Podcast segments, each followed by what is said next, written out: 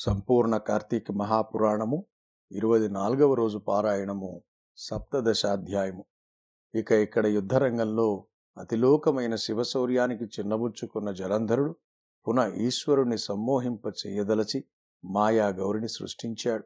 ఒక రథంపై కట్టివేయబడి నిశుంభాది నిశాచరుల చేత వధింపబడుతూ ఉన్న ఆ మాయాగౌరిని చూశాడు శివుడు. చూసి చూడగానే ఉద్విగ్న మానసుడైన ఉగ్రుడు యుద్ధాన్ని తన పరాక్రమాన్ని కర్తవ్యాన్ని విస్మరించి ఉదాసీనుడై ఉండిపోయాడు. అదే అదనుగా జలంధరుడు ఆ పుంఖ శాణైకాలైన మూడు బాణాలను శివుని శిరస్సు పైన వక్షస్థలం పైన ఉదరమందున ప్రయోగించాడు. అయినా ఈ జంగమయ్యలో చరణం లేదు. అటువంటి సమయంలో అదంతా రాక్షసమాయిగా బ్రహ్మదేవునిచే బోధించబడిన వాడై కోలుకొనిన ఆ పరమేశ్వరుడు జ్వాలామాలాతి భీషణమైన రౌద్ర రూపాన్ని ధరించాడు. ఆ స్వరూపాన్ని చూసేందుకు సహితం శక్తి చాలక అనేక మంది రాక్షసులు పారిపోసాగారు. అలా పారిపోతున్న వారిలో ఉన్న అగ్రనాయకులైన శుంభ నిశుంభలను చూసిన రుద్రుడు పారిపోతున్న వాళ్ళంతా పార్వతి చేతిలో మరణించెదరుగాక అని శపించాడు. అది గమనించిన జలంధరుడు బాణవర్షంతో అంధకారాన్ని కల్పించాడు. శివుడు తన తపోబలంతో ఆ చీకట్లను చీల్చివేశాడు. ఉడికిపోయిన జలంధరుడు పరిగాయుధంతో పరుగు పరుగున వచ్చి ఈశ్వరుని వాహనమైన ఎద్దును భయంకరంగా కొట్టాడు ఆ దెబ్బకు నంది యుద్ధరంగం నుండి పరుగు తీయసాగింది. దానిని మళ్ళించడం సాంబశివునికి కూడా సాధ్యం కాలేదు. ఎక్కడ లేని కోపం వచ్చింది రుద్రుడికి. వెనువెంటనే సుదర్శన చక్రాన్ని ప్రయోగించాడు. భూమి ఆకాశాలను దహింపచేసి వేయగలిగినంతటి వేగవంతమైన ఆ చక్రం చూపరులను భయభ్రాంతులను చేస్తూ వెళ్ళి జలంధరుడి తల నరికి నేలపై పడవేసింది. అతని మొండంలోంచి వెలువడ్డ తేజస్సు ఈశ్వరునిలో లీనమైపోయింది. బ్రహ్మాది దేవతలందరూ సంతోషాతిరేకులు అవనత శిరస్కులు అయి ఆ చంద్రశేఖరునకు ప్రణమిల్లారు స్తుతించారు కృతజ్ఞతలు చెప్పుకున్నారు. అనంతరం బృందా మోహితుడై అడవులలో బడి అల్లాడిపోతున్న విష్ణువును స్వస్థుని చేసే ఉపాయాన్ని కూడా అనుగ్రహించమని కోరగా అందుకుగాను పరాశక్తిని వేడుకోమని చెప్పి జయ జయధ్వానాల నడుమ సకలగణ సమేతుడై గృహోన్ముఖుడయ్యాడు. శివాజ్ఞ ప్రకారం దేవతలు మహామాయని ప్రార్థించసాగారు. దేవతాకృతం మహిమాయ ప్రార్థనం.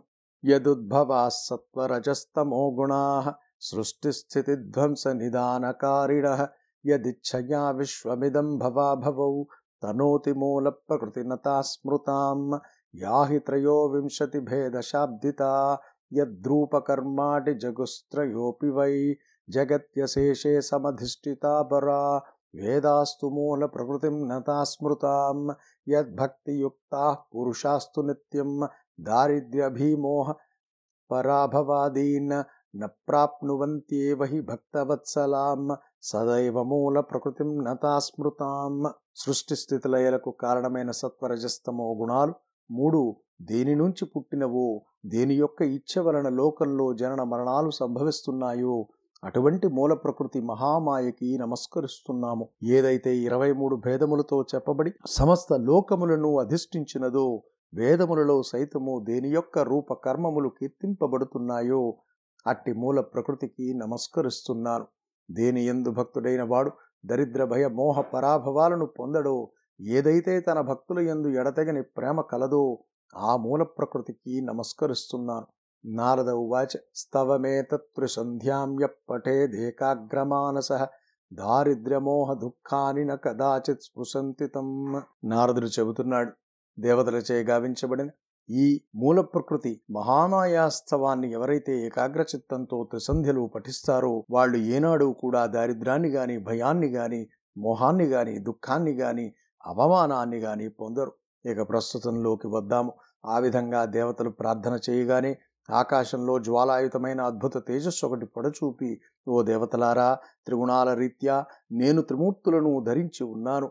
రజోగుణం వలన లక్ష్మిగాను తమోగుణం వలన సరస్వతిగాను సత్వగుణం వలన పార్వతిగాను విలసిల్లుతున్నది నేనే కావున మీ వాంఛా పరిపూర్తికై ఆ లక్ష్మీ పార్వతీ సరస్వతులను ఆశ్రయింపండి అని ఆదేశించి అంతర్ధానమైపోయింది. దేవతలు రమా ఉమా సరస్వతుల చెంతకు వెళ్ళి తమ మనోగతాన్ని వెల్లడించారు. భక్తవత్సలైన ఆ తల్లులు ముగ్గురు వారికి కొన్ని బీజాలనిచ్చి విష్ణువు ఎక్కడైతే మోహావృతుడై ఉన్నాడో అక్కడి ఈ బీజాల్ని చల్లండి అని చెప్పారు. దేవతల బీజాలను తెచ్చి శ్రీహరి మోహితుడై పడి ఉన్న బృందాచిత ప్రాంతమంతటా చిలకించారు. ఓ పృథు భూపతి పాతివ్రత్య మహిమా సుశోభితమైన ఈ గాథను ఏకాగ్ర చిత్తంతో చదివిన స్త్రీలు గాని పురుషులు గాని ఇహంలో సంతాన సంపదను పరంలో స్వర్గ సంపదను పొందుతున్నారు అన్నాడు నారదుడు. సప్తదశోధ్యాయ సమాప్త. అష్టదశాధ్యాయము పునః నారదుడు ప్రవచిస్తున్నాడు.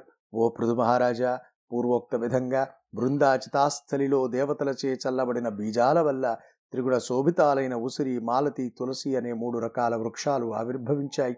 వీటిలో సరస్వతి వలన ఉసిరిక లక్ష్మి వలన మాలతి గౌరి వలన తులసి ఏర్పడ్డాయి.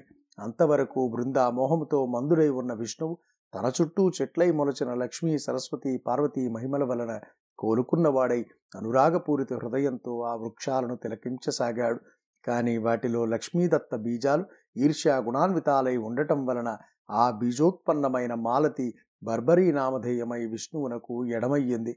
కేవల అనురాగపూరితాలైన ఉసిరి తులసి మాత్రమే పీతాంబరునకు ప్రియంకరాలయ్యాయి. తద్వారా విష్ణు మోహ విముక్తుడై ధాత్రి తులసి సమేతుడై సర్వదేవతా నమస్కారాలను అందుకుంటూ వైకుంఠానికి తరలి వెళ్ళాడు అందువలనే కార్తీక వ్రతంలోని విష్ణు పూజలో ముందుగా తులసిని పూజించినట్లయితే పుండరీకాక్షుడు ఎనలేని సంతోషాన్ని పొందుతాడు. అంతేకాదు తులసి మహిమ.